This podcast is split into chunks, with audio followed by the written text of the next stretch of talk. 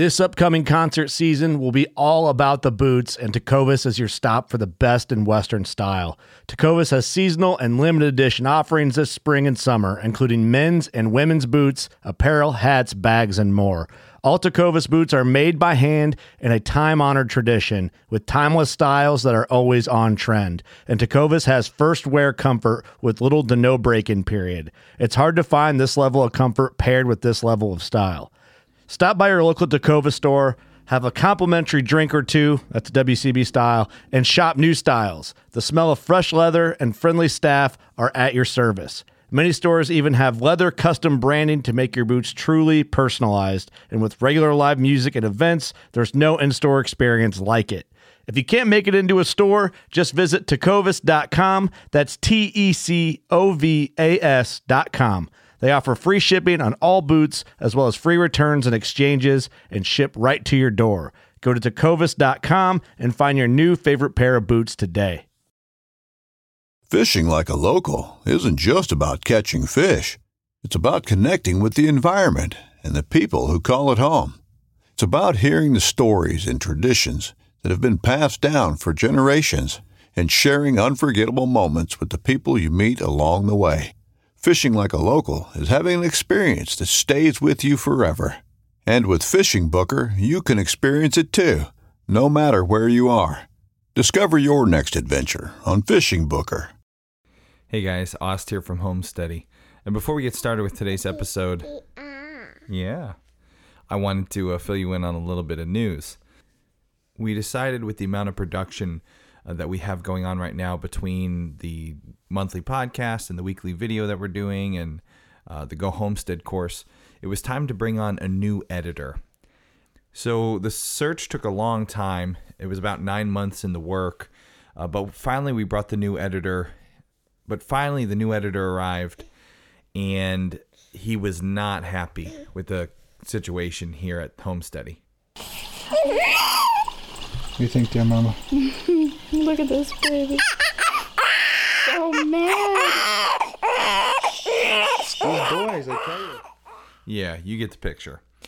I thought we were doing pretty good. The show's been growing every month. Our numbers look good, uh, but he's not happy with the situation. And so there's a bit of a delay in this month's regular episode of the show. We'll say, you know, because of quality control. The new guy has a bit of a short man syndrome. He's been throwing his weight all over the place and kind of just holding up production as a whole. I guess until we realize who's boss. Don't worry, we're not stopping the show. We have a great episode coming up all about rotational grazing, how to move your livestock around your farm, how it helps the farm itself, the land, and it can really help the whole earth. And we talk about fencing and how to make it all work. But until that episode is approved by our new editor and ready for release, uh, we didn't want to make you wait because we're definitely not going to meet our one month, once a month deadline. So we thought we would release a snippet, a little sneak peek of the Go Homestead course. You guys heard us announce this a couple months ago. Uh, we started a completely free video course over at thisishomesteady.com, and it's designed to help you start homesteading. We want you all to be able to either start or grow your homesteads bit by bit, and we're sharing with you all different topics, uh, video lessons, so that you can really see how things are done, see how you can grow your homestead bit by bit.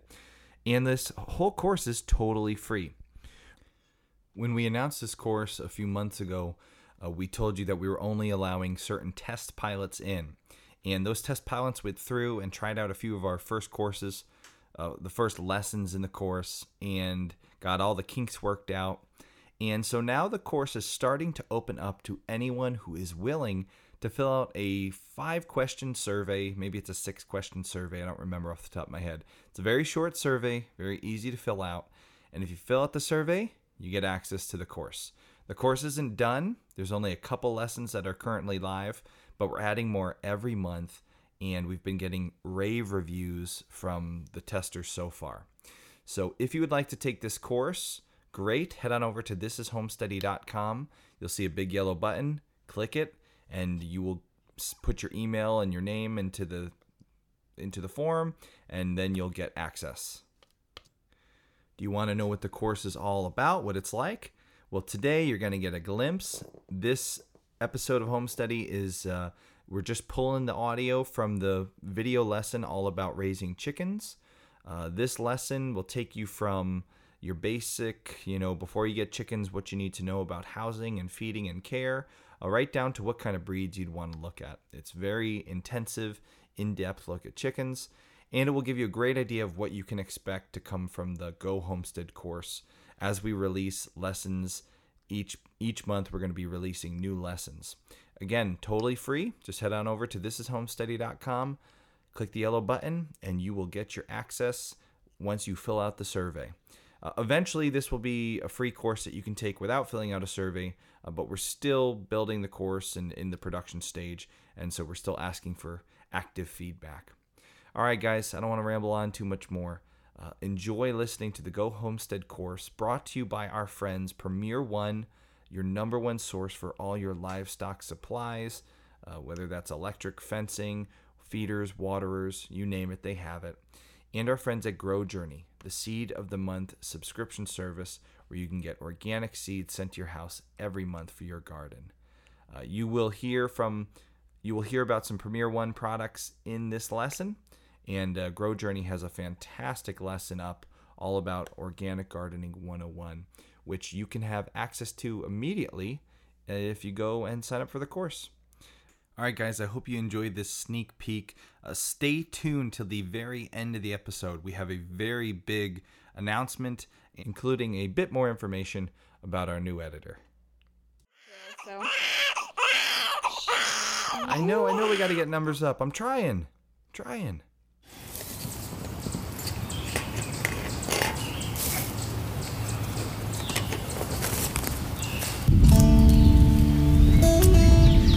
Got my farm fresh eggs for the day.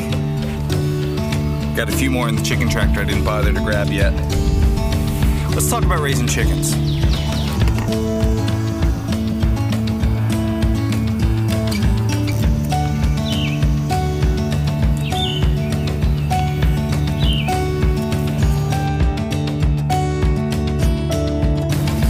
So, in this lesson, we're going to teach you all about what it's like to have chickens on your homestead.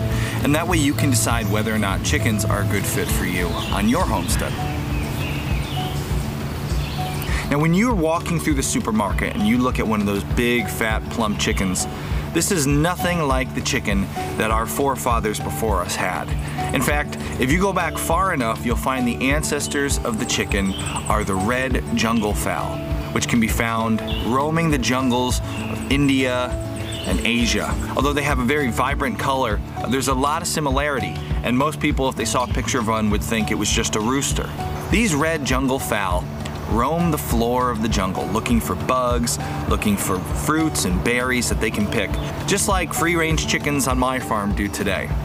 And at nighttime, these jungle fowl will fly up into the low limbs of the trees and roost for the night. And that's about all the flying that they do, just going up to the roost in the evening. So you can see why it was an appealing animal for humans, however far back ago it was, to capture and domesticate. They were an easy animal to catch because they roosted at night. Nowadays, we have breeds that have been selectively bred for egg production, uh, for meat production. But it's interesting to note the first chickens were most likely domesticated not for food, but for cockfighting.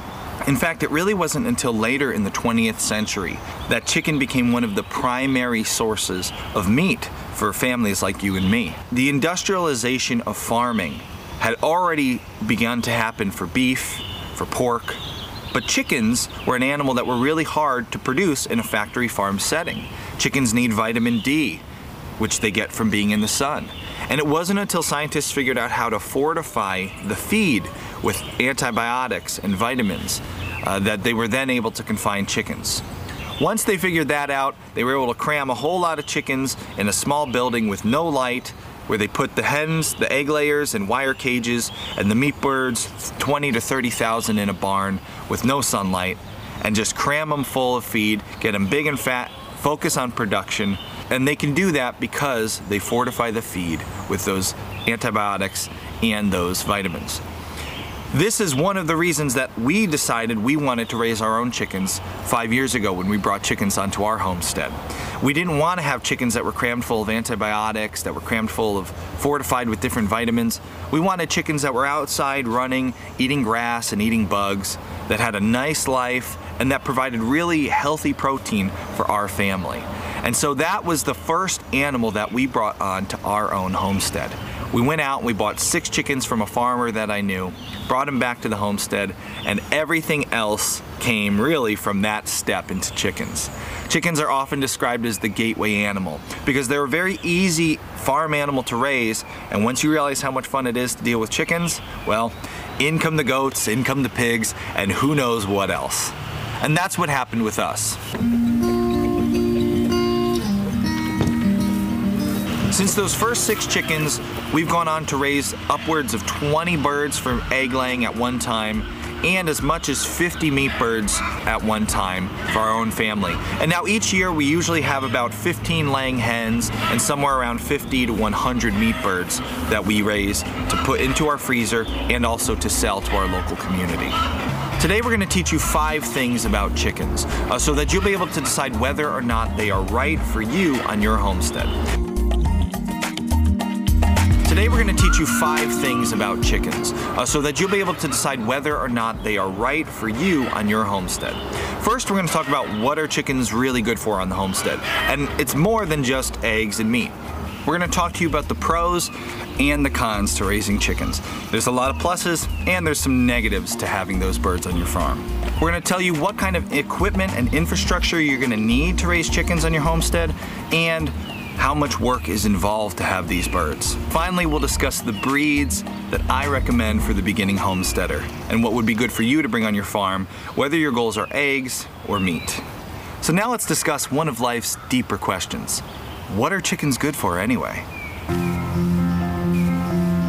Obviously, the first thing you think of when you think of homestead chickens is the eggs. Farm fresh eggs are unlike anything you can get anywhere really other than farmer's market. I guess they're exactly like what you can get at a farmer's market. But if you raise chickens yourself on your own homestead, you'll get a product that's kind of hard to get at the farmer's market, which is the egg of the day, that freshly laid egg. Like these that I picked this morning.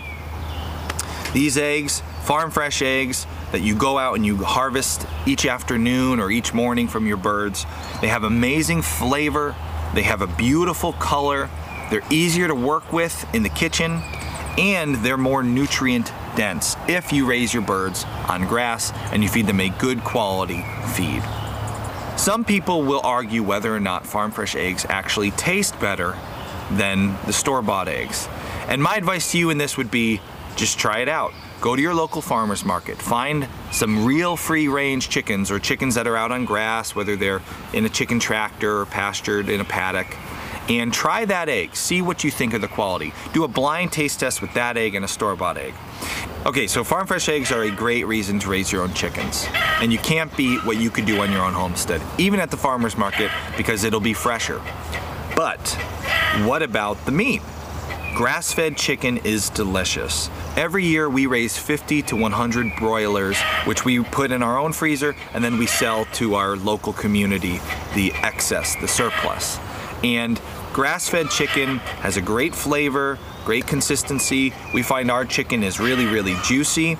Also, you have the health benefits again of a grass fed animal higher nutrients, omega 3s. It's a better quality product that you can put on your family's table. Now, there are still some more reasons to bring chickens onto your homestead other than just the eggs and the meat. You have a great pest control. Chickens are really good for pest control. We have noticed, and again, this isn't a scientific study, uh, but we have noticed the years that we have chickens free ranging our property, we find less ticks on ourselves and the kids. Also, you have the manure. Chicken manure is a really great additive to your garden. However, you do have to age it. You can't just throw hot chicken manure on your beds, otherwise, you'll kill your plants. Those are great extra benefits to having chickens. Every day when you prepare your dinner or your lunch, no doubt there are food scraps that you either compost or throw in the garbage. You can take that food, put it in a slop bucket, and turn that into farm fresh protein. That's one of the things we love about chickens the most. We're able to turn our waste into another really good quality product. Those are really the main benefits to having chickens on your farm. And of course, it is nice to look around and see chickens running through your yard. There's something really nice about that. Just makes you feel like you're living on a real farm. Those are what chickens are good for. Another day is here, and you're ready for it. What to wear? Check. Breakfast, lunch, and dinner? Check. Planning for what's next and how to save for it? That's where Bank of America can help. For your financial to-dos, Bank of America has experts ready to help get you closer to your goals. Get started at one of our local financial centers or 24-7 in our mobile banking app. Find a location near you at bankofamerica.com slash talk to us. What would you like the power to do? Mobile banking requires downloading the app and is only available for select devices. Message and data rates may apply. Bank of America and a member FDIC. Now let's talk about the pros and the cons of having chickens on your homestead. First, let's start with the pros. Other than, of course, what we just talked about, you know, having the meat and having the eggs, there are some reasons why chickens might be a good first animal or the next animal on your homestead. First, chickens are very easy to get. There's a lot of people, probably in your own local area, who are raising chickens that you could buy from on Craigslist, that you could find online. If you can't, there's hatcheries that you can literally go online, order chicks, and get them in the mail. And once you have your own chickens, you can brood your own eggs and get more and more and more. They're very prolific. Uh, so they're an easy animal to come by. They're usually not a lot of money. They're inexpensive to purchase. You know, buying chicks, generally you're spending somewhere between a dollar to two dollars for a chick. Easy animal to get, inexpensive animal to get. Generally speaking, chickens are also pretty easy to care for. You do have to clean out their coop once in a while, and you have to take care of them and feed them and water them. Uh, but as far as animals go, they're really easy to handle for the most part. They're not too difficult to have. They're not a big animal that you would be intimidated by or could get hurt from. Uh, so they're an easy animal to care for versus some other animals that are a lot more require a lot more work. Should you decide that chickens are not a good fit for you, they're also an easy animal to get rid of. You can just have them butchered and put them in a chicken pot pie, uh, but you can also put them up on Craigslist and pretty quickly you're to find people are to show up to buy your chickens. So if you get chickens and you decide, ah, they're not good for me, they're easy to get rid of. Generally, there's a pretty good market for farm fresh eggs no matter where you go. So, if you want to start a little homestead business on the side, maybe start a little farm business, go to a farmer's market, uh, you're probably going to be able to sell your farm fresh eggs. Probably the biggest pro is raising chickens is a lot of fun. It's really exciting, it's a lot of fun, and it becomes addictive. That's why chickens are the gateway animal. But don't be fooled, there are some cons, there are some negatives to raising chickens, and now we're going to talk about those. So, what are the downsides to having chickens? Well, first off, having any kind of livestock brings some downsides to your life. For example, when you want to go on vacation, you're going to need to find somebody to take care of the animals. Now, what about the chicken specific cons, the negative things about chickens themselves? Well, first off, you're going to find chickens have a very high mortality rate when compared to other animals. And of course, they are extremely susceptible to predation. There's all kinds of different animals in the world that like to eat chicken. I think everything likes to eat chicken. So, you're going to need to defend your animals from these predators. I've had a black bear in my pig pen, and all the pigs were unscathed. I've never lost a goat to any predators or a sheep, but chickens I've had killed by opossums, by raccoons. I've had chickens that hawks swooped down and killed and pecked away at and then flew off. I've had chickens that have been eaten by foxes and by coyotes. There's snakes out there that'll eat kill chickens and eat chicken eggs.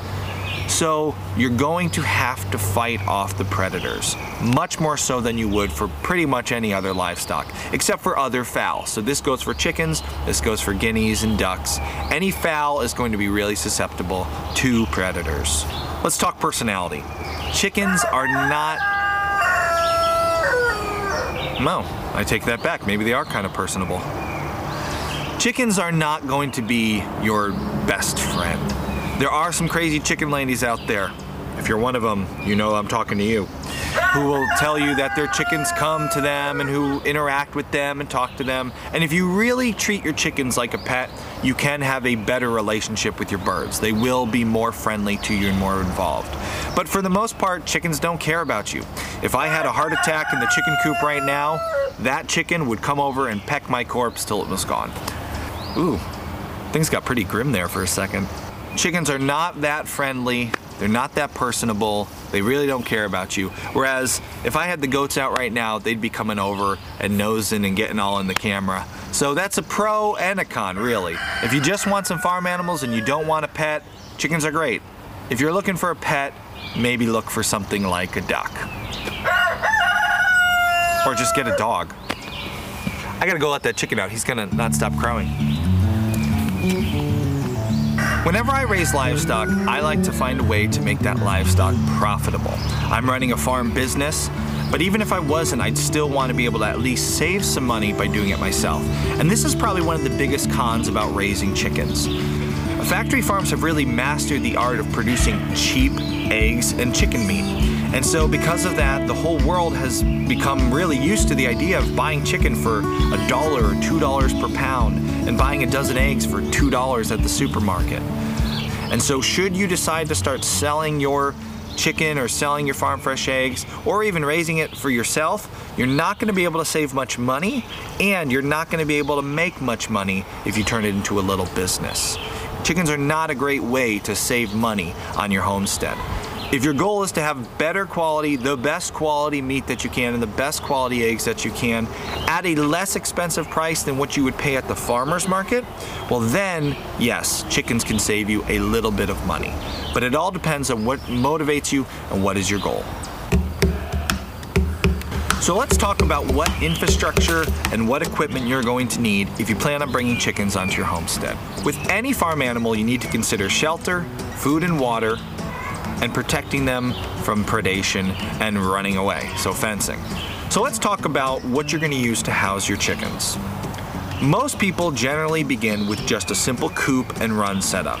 So what that is is a permanent chicken house where the chickens go into every night, you close the door, you keep them safe. Generally, it has nest boxes where they'll lay their eggs and a roost where they can go up at night and sit on the roost and feel safe. And during the daytime, you open up the coop and there's a fenced in area where the chickens can run around and be outside and get that sunlight that they need and look for bugs. A coop and run system is a very safe system. It's a very reliable system. You're going to lose much less birds to predation and you're going to be able to have all your birds lay your eggs where they belong. So if you're concerned about predators, a coop and run is a great setup. Also, if you don't have a lot of time every day to kind of manage your birds and you just want to open the door, go to work, come home and close the door at night, a coop and run is a great setup. You don't have to worry about predators as long as you do proper fencing and as long as the animals have shade and a nice safe coop where they can go to hide if there's hawks or something. Generally speaking, you will not have much problems with predators. If you do a coop and run, there's a few things you want to have in your coop and a few things that you want to have for the run. So to start with, let's talk about the coop. Well, you want to make sure first that it's the right size for the amount of animals that you have. Generally, as a guideline, if your animals have access to a run where they can go outside and run around, then somewhere between two to four square feet per bird in the coop is good. Consider the space requirement for your chickens. Another thing every coop should have is a nest box. So how many nest boxes do you need for your chickens? This is one of the funniest things. This red coop behind me, it's got a bunch of nest boxes. That's the way it comes when you buy the thing. All the chickens lay in one nest box. So if you're designing a smaller coop and you don't have a lot of room for a bunch of nest boxes, that's okay. One, two, three for a good amount of birds. If you're raising 50 birds, yeah, you're gonna need multiple nest boxes. But for a small homestead sized flock like we have, we have eight hens running around and they all use the same nest box.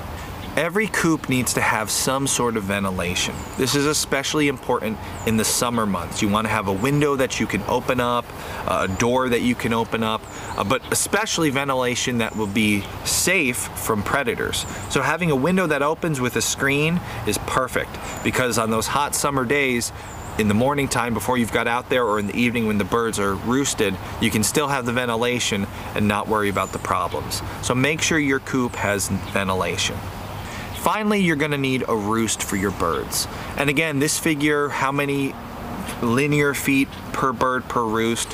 Somewhere around one to two feet per birds, depending on the size of the birds. Inside of your coop, you're gonna need some feeders, you're gonna need some waterers. We'll talk about my favorite kinds later. If you have a coop and run set up, you can leave the water outside, you can leave the feed outside. The coop's just for safety at night. Now, what about your run? One of the most important things to fencing a run safely is to bury the fencing and to make sure the holes in your fencing are very small. You don't need to use chicken wire. Chicken wire is expensive, and if you're doing a large size run, you don't need to go that route. Our chickens have a coop and run here, uh, which they have the whole run is surrounded by this welded wire.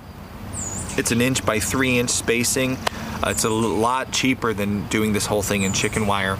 It will need to be tall fencing because chickens can fly. And you can cut their feathers to prevent them from flying up. Uh, but I like to have, you know, a six foot fence around the, around the whole chicken run. So that's your traditional coop and run. One of the negative things to the coop and run, which you'll notice behind me, there's no grass. If you want a chicken with the benefits of a grass fed diet, you're either going to have to supplement that diet with garden and food scraps. Grass clippings is a good way to do that. Or you're going to need to let your chickens out. And there's a few different ways that you can do that. One of those ways is with a chicken tractor. You'll notice that we've shown you the Homesteady chicken tractor. Uh, we designed that chicken tractor, and the Homesteady Pioneers have access to the entire video. It's a full hour long video that shows you step by step how to build that chicken tractor. Uh, so if you want to do a chicken tractor, go ahead and become a Homesteady Pioneer, and you can see the entire full hour series on how to do that. Chicken tractors basically are just a movable coop that allows your chickens to be on fresh grass every day, but confines them so that they're safe from predators and so that they're safe, they don't get lost, and so that they don't go laying eggs all over the place. The Homesteady chicken tractors are a perfect design for anywhere from five to eight egg laying chickens, depending on the size of the breed, uh, and also good from anywhere from 10 to upwards of 15 uh, meat varieties, again, depending on the breed and the size of the bird. The only downside to a chicken tractor is uh, it's a little more work carrying the food and the water out to the tractors each day. So you want to come up with a good mobile setup uh, with your feed and your water close by so you're not hauling, you know, five gallon buckets of feed and water all across, you know, miles and miles of property. So it's just some logistical things to consider. But chicken tractors are a very good option. However, they will not work in the wintertime. When there's snow and when it's cold, your chickens need a nice floor with lots of bedding to insulate their feet. So you can't just have a chicken tractor. You could have a chicken tractor all spring, summer, and fall, but as it starts to get cold, you're gonna need a permanent coop. Another good option is using electric poultry netting. If you want to use electric poultry netting for your chickens, uh, you can keep chickens within poultry netting, really electrified poultry netting, really well. You can move a coop around, you can move a chicken tractor around if you have the infrastructure for that, or you could even walk your chickens from the run uh, with the feed, having them follow you for feed each day into electric poultry netting if you have really, you know, well trained chickens. Poultry netting is a really good option. Chickens are one of the harder animals to successfully fence in with electric netting. Uh, chickens need a really high power shock and because they don't come in contact with the ground so often, it's a little more difficult. So you need a really good setup. You can't just wing it. If you're going to do electric poultry netting, I cannot stress to you enough the importance of calling a company and getting the specific setup for your setup. This is not a thing you can use a general rule and get away with. And if you don't fence it properly, your chickens will not fear the fence and it won't work. So if you want to use electric poultry netting, it's a great option, but you need to do it right. And to do it right for your setup, every setup is going to be different. Call Premier One. They will take all the time in the world to walk you through how to set up what you have the right way so that your chickens are successfully kept safe and secure if you want to go the route of movable poultry netting. Now, let's say you don't want to worry, you don't want to deal with chicken tractors, you don't want to do poultry netting, you just want to free range your birds. That sounds nice, doesn't it? It's not impossible. You can free range your birds, but to do this successfully, to make sure uh, that we don't lose every chicken that we own, we found a few things really help. So first off, you want lots of big shade trees in the area where you're free ranging your birds. This will cut down on the hawk predation. Another thing that helps is to have lots of paddocks that are fenced that your chickens can move in and out of. So if you have paddocks that are fenced with larger holes in the fencing, maybe goat style fencing or pig style fencing, chickens can run into that quickly, whereas predators cannot. And the last tip that we have found over the years really helps with cutting back on predation uh, is to have some farm dogs.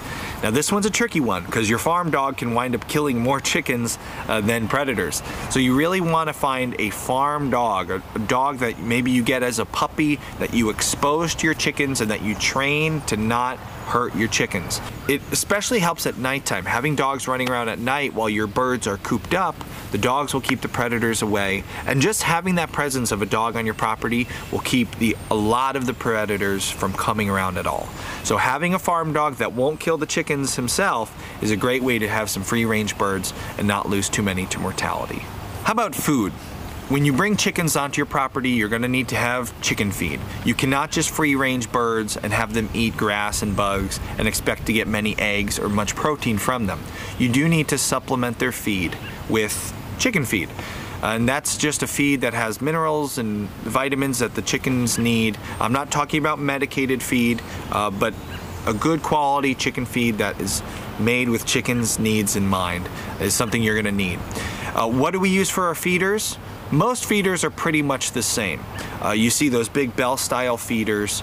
Over the years, I have bought stuff from the big box stores. You know, you're in the store and you think, oh, I need a feeder, I better grab one quickly.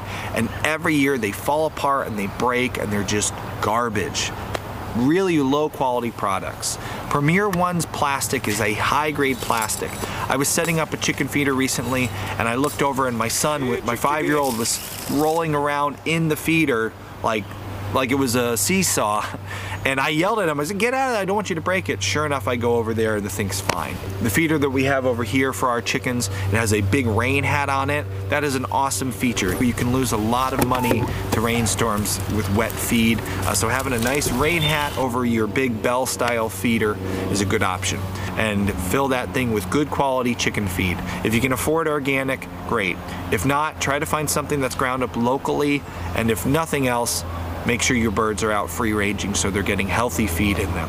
Or make sure they have garden or food scraps that are good quality feed from your own house.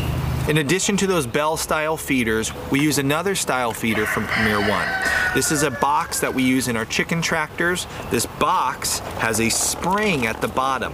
The feed falls into the spring and the chickens are able to peck at it. The feed then, uh, but this works really great in the chicken tractors because it's a little bit smaller and that spring is underneath the box so it protects it from rain, it protects it from spoiling. It works really good in our chicken tractors. Now let's talk about waterers.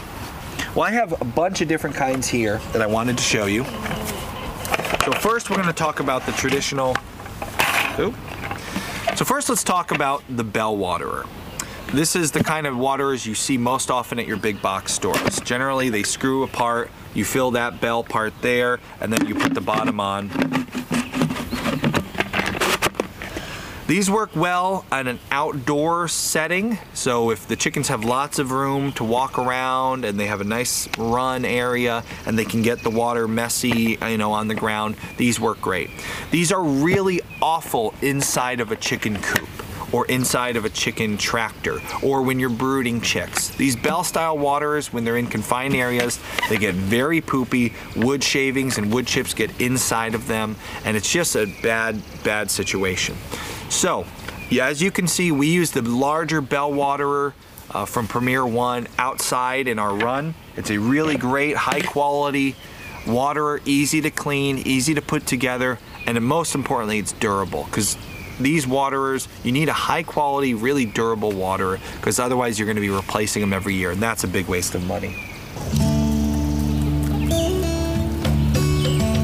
If you're raising chickens in a confined area, like a chicken tractor, or you're brooding them, or if you are watering them inside of a coop, I much prefer a chicken waterer that uses nipples. Now, this is just a fact of life. Not all nipples are created equal.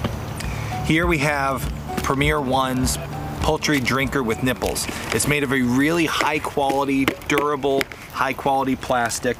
But this is my favorite feature. It comes with replaceable nipples.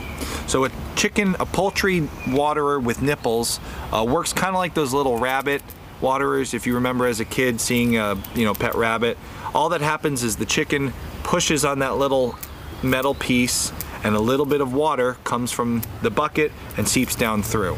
Now most chicken nipple waterers that you'll find at the big box stores have the nipples already kind of glued into the bucket. This is a really bad design because if something happens to these nipples, this whole thing is garbage. And in fact, this brand, this that I bought at one of the big box stores, came home leaking. It was already broken. It's a cheaply made piece of junk. It has really cheap quality nipples that are just garbage. Don't waste your money. Don't buy cheap nipple waterers. It is a waste of money. Premier ones, it's very simple to put on the nipple. It comes, you go like this, boom. The nipple is now in. Should anything happen to that nipple in the future, should it get damaged for some reason, you just pop it off and you can get a new one. Now, this is the other reason I love this model of uh, chicken waterer. Notice on this, the nipples are recessed. Again, I go back to this one, the nipples are not. So what happens when your five-year-old is watering the chickens and the bucket gets too heavy and he drops it down on the ground because he doesn't want to hold it anymore? Well, in this bucket, this waterer, the nipples break and it's now a piece of garbage like it was the day I bought it. This one, the nipples are recessed. So when your five-year-old puts the bucket down on the ground, guess what? Nothing happens to the nipples. They're perfectly fine. Wintertime comes, you are gonna have to deal with the issue of freezing water. There's a few different ways to approach this. I've experimented in the past with putting these uh, water, these are, you plug these in and you put that down in the water and that keeps it from freezing. Those do not work great. The nipples still get cold and frozen, and the bell waterers, uh, they work semi, but they do get frozen. Premier One makes a water with a built-in heater right into the water. It keeps everything from freezing. So finally, let's talk about fencing. We talked about this a little bit with regards to the run, uh, but if you are going to fence for chickens, remember, you need your fencing to be six feet high because chickens can fly over anything that's lower. Uh, something like the welded wire with one by three inch squares is a perfectly fine option. Make sure to bury it a little bit so things can't dig under and get into your coop. And remember, don't put anything close by the sides of the fence because chickens that chickens could fly up onto and then out. You're gonna also need a few things as far as your infrastructure goes. You're gonna need a place that you can store your feed dry, keep it free from rain, free from rodents. Uh, I like to use those movable trash cans. You saw me using it before. Uh, you're also gonna need water near your chickens. Trust me, it's a big drag in the wintertime hauling buckets of water to your chicken coop, especially if it's any kind of distance. So I really suggest installing one of those frost-free hydrants nearby your coops. Have your water year-round and keep everything dry, safe, and clean.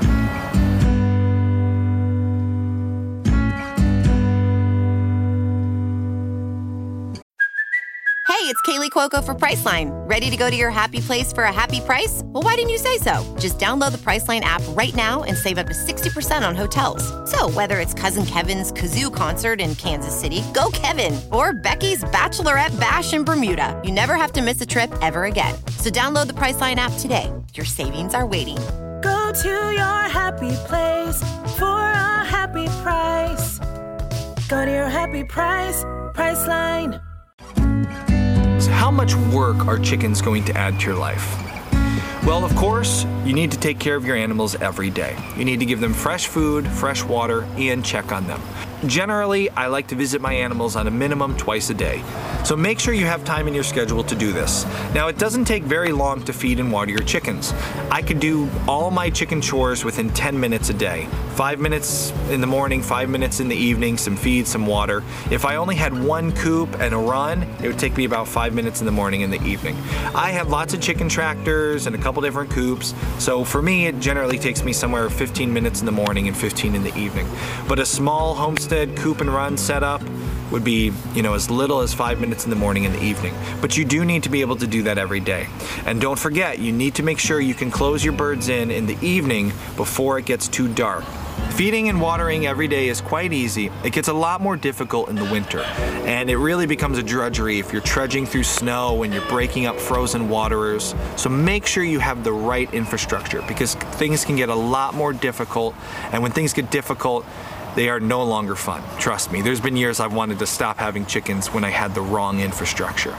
So make sure you have a good setup that's ready for all the kinds of weather that you're going to experience. Now, what about cleaning the pen? You do not have to clean your pen every week. If you use the deep litter system, you really only have to clean your coop out once every six months or so. Now, all this is is adding fresh litter to your existing litter, adding a little bit of lime. You can get agricultural lime at an Agway or you know your local big box stores. Uh, sprinkle a little bit of lime in there with some fresh wood shavings, wood chips, and just keep adding fresh stuff throughout the year. It'll get higher and higher and higher, deeper and deeper. And then every six months or so, take that, clean it out. Make sure to wear a dust mask because you don't want to get that in your lungs. Uh, but you can clean that out, throw it in your compost pile, turn it, age it for about a year, and then you can use it in your gardens the following year. What I do every month or so, I will go in and I will add fresh shavings. I'll scoop out anything that's really wet or clumpy. Uh, so as long as you have a good system and you're not overcrowding and you don't have bell waters inside your coop making it really nasty or dripping bad quality nipple waterers, uh, you should be okay. You should only have to every once every six months or so do a really big cleaning of the coops. If you have egg laying chickens, you're gonna need to collect those eggs every day. If you don't, they're gonna get poopy. So I recommend putting a little bit of fresh hay each morning, collecting the eggs. That'll keep the eggs clean. If the eggs get dirty, you will have to wash the eggs. As soon as you wash them, that means they need refrigerated. Uh, so that does add to your daily workload a little bit. If you have meat chickens, of course, there's the meat processing. You'll either need to have a butcher that does it. Don't assume that all butchers will do it. I have a local butcher who does pigs, he does beef, he will not do chickens. So find a butcher first, or you can do it yourself. Every year we've done 50 birds for our own family. It's a lot of work. You need a couple friends and a long day, uh, but it is something that you can do. And then you can put all your meat birds in the freezer. So that is added work to you if you go that route. Uh, if you use a butcher, make sure you have a good butcher nearby that you trust and uh, find out how close and make sure they do chickens because they don't all do chickens. When you first bring chickens on your farm, probably they're going to be in the form of chicks. Brooding chicks is a bit more work than caring for your chicks uh, when they're their chickens when they're older. Uh, brooding takes a little bit more focus. You want to check on your birds a few times throughout the day, make sure everything's good. But once you get it down, you can keep it to again checking on them twice a day and uh, making sure they have all their needs. So it is a little bit more work when you first start off if you start with chicks. If you can find chickens that are full size, ready to go from someone maybe on Craigslist, uh, that is a nice option to get you started. Let's talk about breeds.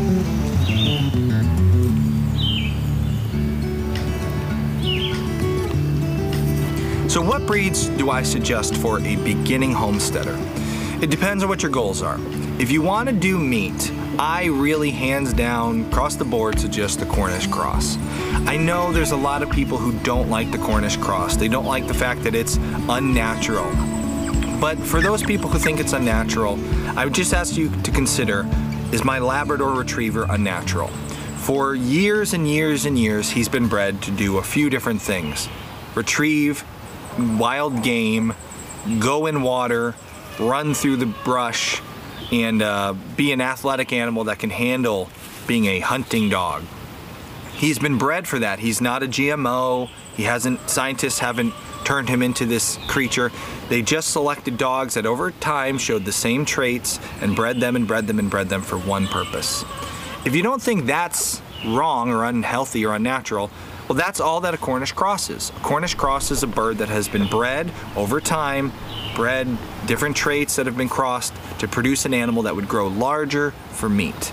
They produce a beautiful carcass. If you're selling the product, people want to buy chickens that look like a Cornish cross. They don't want to buy meat chickens that look like a skinny, scrawny chicken pot pie old hen. So if you're doing meat, I really suggest go the route of the Cornish cross. They are perfectly fine out on pasture. They love eating grass. They love being in the sun. We raise them in our chicken tractors every year, and we also have let them free range in years past. They are especially susceptible to predators because they're fat and slow, so you want to make sure they're in a very safe area. But they're a great meat bird. You cannot beat them. Cost per per pound of meat. Uh, the quality is wonderful. I really, really like Cornish cross raised on grass. Now, if you just can't do it, if you can't bring yourself to go to a hatchery to buy a breed, you could try finding some larger size mixed breeds. Uh, the New Hampshires are a large style chicken that are also a really good egg laying chicken. I like New Hampshires, and they make nice chicken pot pie birds. Uh, you can try those Freedom Rangers or those Red Rangers. If you're okay with what the heritage breed carcass looks like for you and your family, that's great. Raise all heritage breeds. On the egg side of things, there's a few different breeds that we like to use on our farm. And again, this depends on your goals. If you're just doing eggs for your family, you just want high production, we like Tetra Tints. They're a really good white egg. Uh, Leghorns also are a nice breed for good quality production, white eggs. On the brown egg side of things, traditionally we've often used New Hampshires. Rhode Island Reds are a really good productive breed. Uh, you can go with a sex link chicken, those are also good production. Uh, those are all good basic breeds that you can get from any hatchery. You might even be able to find some locally uh, that you could use on your farm. Good quality eggs, good eating, good production. To our egg layers, we also add Araucanas and Ameraucanas. Uh, those are what are referred to as the Easter egg chickens. They lay those blue and greenish eggs. If you're selling eggs, it's nice to have eggs that appeal to people's eyes, that look interesting. And those blue and green eggs definitely catch people's eyes. So, where do you get those chickens from? Sometimes you can find people on Craigslist who are doing a good job keeping their breeds pure and you know what you're going to get. Uh, sometimes people on Craigslist are just getting rid of chickens that they had. So you can go that route. Local farms might sell you. I bought my first six chickens from a farmer up the road who was getting rid of some Rhode Island Reds and some Ameraucanas. Uh, so go look at local farms, see if anybody's selling them. If not, you can go with the hatcheries. Our favorite hatchery to use is Murray McMurray. They do a good quality product. We have very healthy birds from them year after year. We go to their website, we place an order in February, and we have our birds arrive in March, and we brood our birds throughout March and April, and then they begin going outside and getting toughened up to the weather. So it's a great way to get chickens onto your farm if you can't find a good source locally. So we've covered pretty much all the basics to raising chickens. There's a lot more questions and a lot more things that we could talk about, but this will help you decide whether or not you think chickens are a good fit on your farm, and if you think they are, it will help you get started. We do have some additional resources for you.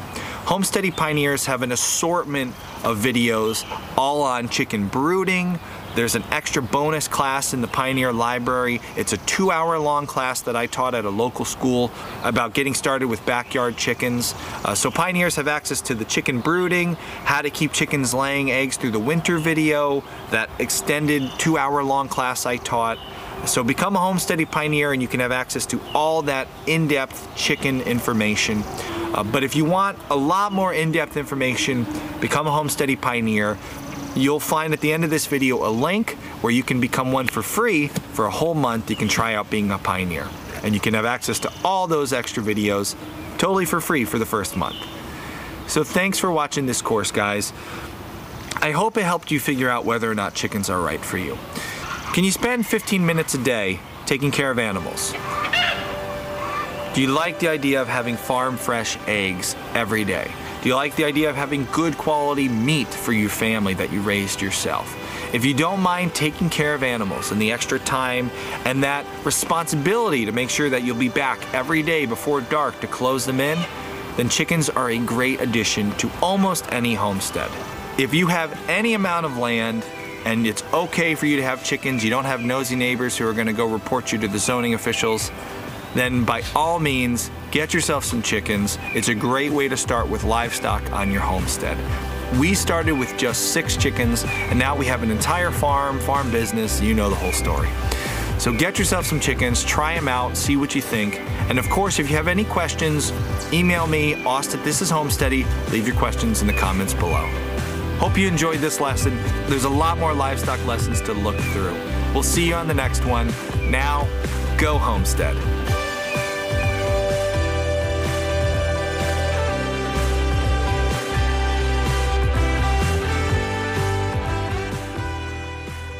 Guys, I hope you enjoyed that glimpse into the Go Homestead course. The podcast focuses mostly on inspiring, sharing inspirational stories, uh, and encouraging you to get started. Uh, but we also have heard some feedback uh, that some want a little bit more in depth educational stuff. In fact, we got a pretty uh, negative review on iTunes recently saying that our show has only five minutes of education in the long hour long episodes. If you disagree with that, I appreciate it. Go ahead and leave a review on iTunes. Tell the world that it is an educational show and that you enjoy it and learn from it.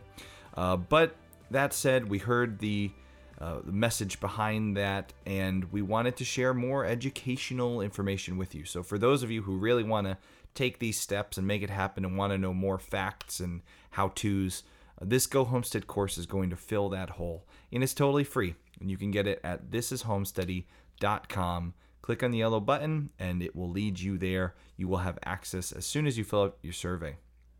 So, a little bit more news. Uh, just as you heard in the beginning, yes, we have a new member to the Homesteady team. We had little baby boy, and uh, we're completely thrilled about it. And as you can imagine, yes, it will affect production as uh, new babies usually do. But don't worry, we will still continue to put the show out. We're still shooting for once a month and uh, we are doing lots on YouTube as well. The video is a little bit easier to get out because my editing doesn't need to be done in the quiet like the podcast does. As it is, I have a three year old sitting on my lap right now. You want to say hi? Okay. Um, so it's a little easier to edit the video and capture the video. So if you're missing your Homesteady fix, head on over to YouTube and uh, check out what we're doing there. We're doing like a Q&A day by day we're doing a video. People are asking asking questions and we're answering it with the video on the farm. Uh, so that's a lot of fun. And of course if you're dying for lots more you can become a pioneer. There is a giant library over there of pioneer only podcast episodes and long instructional weekly videos being added to the library too. Uh, now let's talk about that. There's a little change coming to the pioneer program that i am very excited about and we will have more information on this soon but i just want to give you a little bit of a heads up. Uh, we did the q&a a month ago the live q&a with our pioneers and i really enjoyed that. It was awesome to get to talk with some of you pioneers uh, have you you know asking questions whether it was through email and chat or live in the show. And we want to do that more so we're going to make a little bit of a change to the program. Uh, we're going to cut back. We were doing a weekly instructional video, and the library is now really full with tons of great video and tons of great instruction. Uh, so we have a great library that's not going anywhere. But we're going to cut back on our weekly videos. Uh, we're going to make them a little bit more like a bi monthly thing. And what we're going to add to the program is a live uh, live Q&A topical Q&A with the pioneers every month. Uh, so this is going to be a get together where any Homesteady pioneer is invited to join us. It's going to be a live feed, like a live podcast where you see the audio feed. It'll be a webinar so you can sit at your computer, you can watch the video, you can listen in, and most importantly, you can ask questions and share stories. It's going to be like a cool little hangout and it's not going to be just me talking we're going to actually start to pull pioneers who have expertise in certain areas because some of you pioneers have some incredible expertise in areas that I I don't have any expertise, uh, and then others of you have a lot of expertise in areas that I do. Uh, so we're gonna just get together and talk shop about stuff and answer questions and talk about things we're doing. We really want to form more of a community of people helping each other grow their homesteads, uh, become more and more sustainable, find ways that all of us are making it happen through, you know, whether we're doing it part time or full time, whatever way. And I just thought it'd be really fun to make this Pioneer program a bit more of a community that helps each other grow instead of just a broadcast of what we're doing on our one little homestead. So I am super excited about this. If you think that sounds great, head on over to thisishomesteady.com, become a pioneer. It's only five bucks a month. That covers the seat at the webinar, uh, as well as helping to make the extra bonus videos that you're getting in the library and all that other stuff. So it's five bucks a month. And with that, you will start to get invitations to our new monthly Q&A. And for you who are already pioneers, heads up, I'll be sending you more information about this. We're really excited about it. I can't wait to have this monthly Q&A and we will be announcing the topic. The first monthly Q&A is going to start in August. Uh, so it's not going to start in July. Uh, my new editor has not approved that. But uh, come August, we will be talking and I'll be announcing the topic in August. So become a pioneer, enjoy the library, and stay tuned for the announcement as to what we're going to be talking about month one with our live homesteady get togethers with the pioneers. Guys, thanks so much for listening. I hope you enjoy this. I know you're missing the show. We're getting comments. Uh, some b- great fans over on Instagram are leaving messages saying, "Hey, where you been? We missed the show." I hear you, and I know. We are working to get back on track. As soon as uh, things kind of the dust kind of settles here at the homesteady front, uh, we'll be getting back to our regular schedule. But until then, there's plenty more for you to check out, whether that's on YouTube or back at thisishomesteady.com for free, or become a pioneer and you will have a giant library to unlock and enjoy. Guys, thanks so much. Um, if you want to see pictures of our new editor, we'll be posting. Go follow us on uh, Instagram. We'll be posting a family uh, farm family photo this week. We're gonna do a little photo session tomorrow, actually, and uh, you'll get to see the new edition. So we're uh, at Instagram. We're Homesteady Show. Search Homesteady Show or the hashtag I am Homesteady, and you will find us. And until next time, remember, the road is rocky. I know. I told him. I told him. I'm working on it. These boys, I tell you. Spread the show. We need our numbers to go up.